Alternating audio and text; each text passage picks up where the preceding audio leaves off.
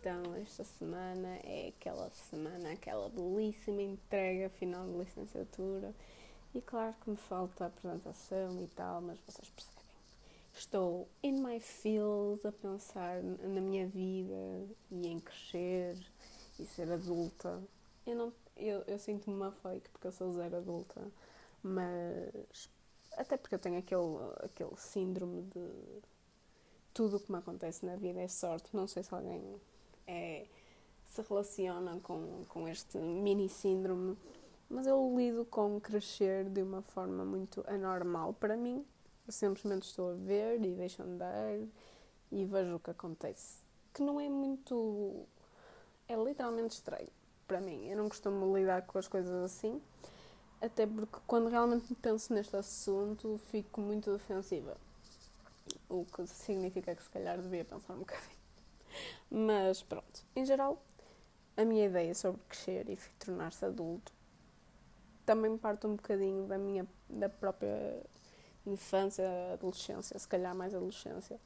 Porque a minha ideia é que o pessoal, pelo menos até à faculdade, hum, quer crescer muito rápido e isto aplica-se na vida dos adolescentes de muitas formas e como seja nos assuntos que eles falam, as pessoas com quem escolhem dar-se, que também acontece, ou que escolhemos fazer também no nosso tempo livre, e nem estou a falar de fumar ou, ou beber, hum, mas também, também, claro.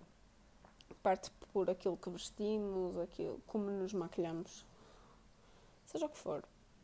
Eh, aplica-se nas pequenas coisas da vida que também mostram aquela vontade intrínseca de se sentir um bocadinho mais velho. Isto tudo são coisas que eu penso quando devia estar a fazer o meu relatório. Tipo, legítimo devia estar a fazer o meu relatório neste momento. E criei toda uma teoria. Porque durante a nossa infância e anos formativos consumimos imenso conteúdo. E esse conteúdo, filmes, séries, seja o que for, música, romantiza ter um talento. Romantiza não, normaliza. Normaliza ter um talento. Achar que é normal eh, saber tão cedo exatamente aquilo que queremos fazer, normalmente não é muito boa ideia.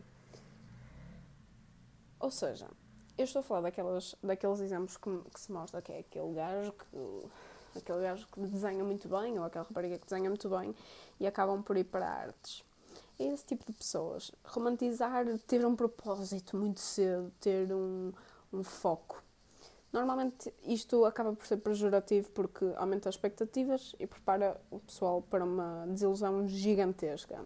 Só o simples facto da população geral não ter um talento específico à mistura com estas expectativas dá aquele sentimento de falta de propósito na vida, que basicamente os filósofos andam todos a questionar-se isto desde sempre. Então a minha teoria é basicamente que os adultos, para uma criança e para um adolescente, parecem ter um propósito e parecem que têm muito controle sobre a própria vida. E acho que é daí que parte aquela necessidade de crescer, até porque o processo de obter um propósito na vida é bem mais complicado do que fingir que se tem um. E não quero ficar aqui muito deprimente, mas acho sinceramente que a minha individualidade, a minha personalidade só se começou a desenvolver realmente na faculdade até porque foi na faculdade que conheci a maioria dos meus amigos e desenvolvi aquela vontade de não consumir só, mas de perceber a cultura. Sejam filmes, perceber como é que se fazem os filmes, seja música, perceber como é que se faz a música, processo criativo, isso tudo. Pronto. então, isto faz com que quando eu vejo pessoal mais novo, com imensa pressa em ser crescido, dá-me assim uma vontade de fazer um jogo de prós e contras. E contra mim falo, eu também era assim. Mas claro, o que me estressa mais sobre ser adulta é que se calhar, ou se calhar não, pode ser uma das preocupações dos mais novos também, não que seja muito velha, não é? Mas dos mais novos, é sair de casa e mudar-me para um apartamento realisticamente com três amigos, porque a renda é absurdamente cara. Hum, e ter que voltar. Ou seja, nem é o medo de cozinhar ou de ter que fazer a lida da casa, seja o que for. Não é isso. É ter demasiado orgulho para, mesmo que possa, voltar para casa da minha mãe, não querer. Porque isto também trata um bocadinho com o orgulho de cada um, não é?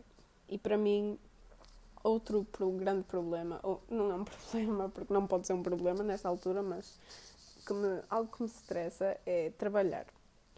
Trabalhar, até porque para já só estagiei, é, é literalmente pôr-me numa situação em que outras pessoas têm mais expectativas sobre mim do que eu. E eu já, normal, já normalmente me dizem que eu me meto num pedestal de expectativas. Ou seja, que acho que tudo o que eu tenho que fazer deve ser perfeito.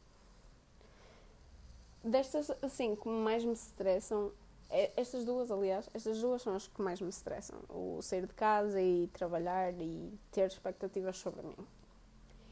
Mas existem medos um bocadinho mais longínquos, mais profundos, se calhar, que é sustentar a família e muito mais que isso, ter uma estabilidade emocional e uma estabilidade financeira até porque estas duas premissas são trabalhadas de forma totalmente diferente, principalmente porque é emocional, apesar, apesar de ambas são pela experiência. A emocional, nesta fase, provavelmente na adolescência e um, início do adulto, porque já não sou adolescente, mas pré-adulto, I guess.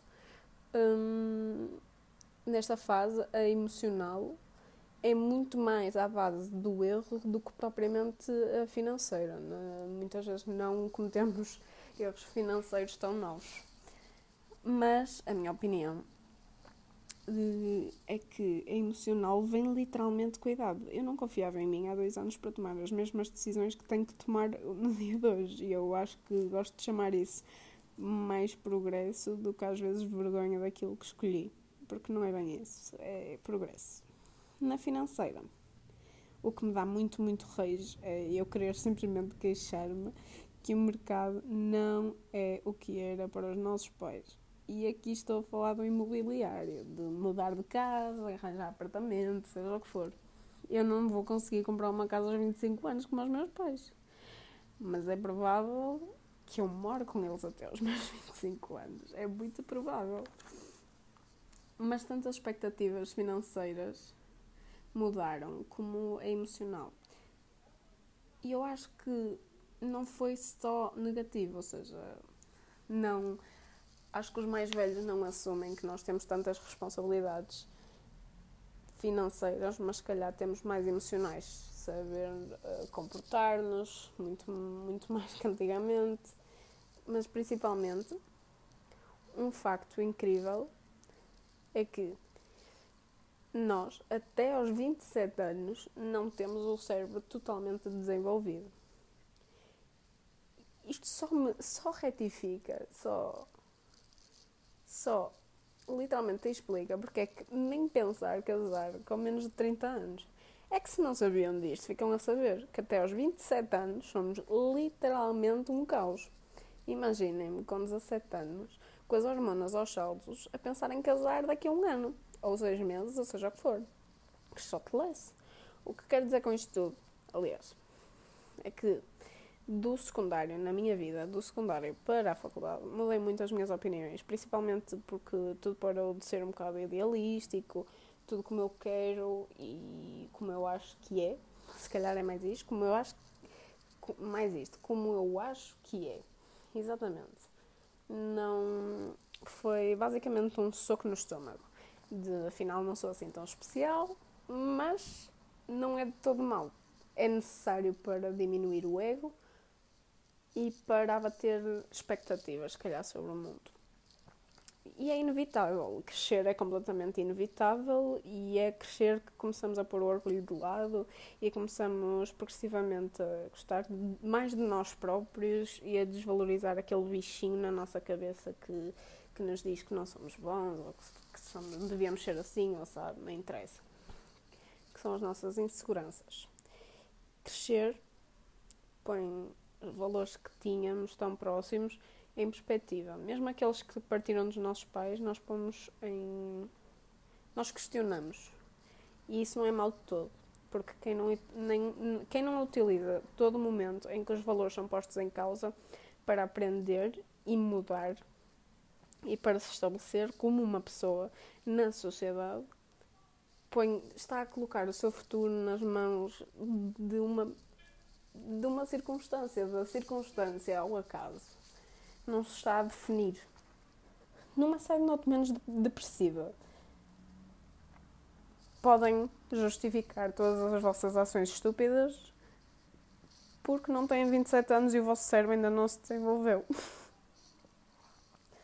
Mas pronto, eu acho que a minha opinião é isto e eu queria agradecer a toda a gente que, que me respondeu e que deu a sua opinião, porque eu fui perguntar no Pausa para Café qual era a vossa opinião e quais eram os vossos medos. E, e realmente compreendi que, até porque recebi mensagens de pessoas em faixas etárias um bocadinho diferentes, que hum, as nossas preocupações são todas diferentes. São todas iguais, mas o nível de atenção a que damos a cada uma depende muito da nossa personalidade e em que, e em que patamar daquele pedestal de expectativas é que estamos. Acho que é um bocadinho isso. Mas deem os vossos comentários, porque eu adoro sempre ouvir a vossa opinião. Vocês dão sempre a vossa opinião. E uh, obrigada. Fiquem bem.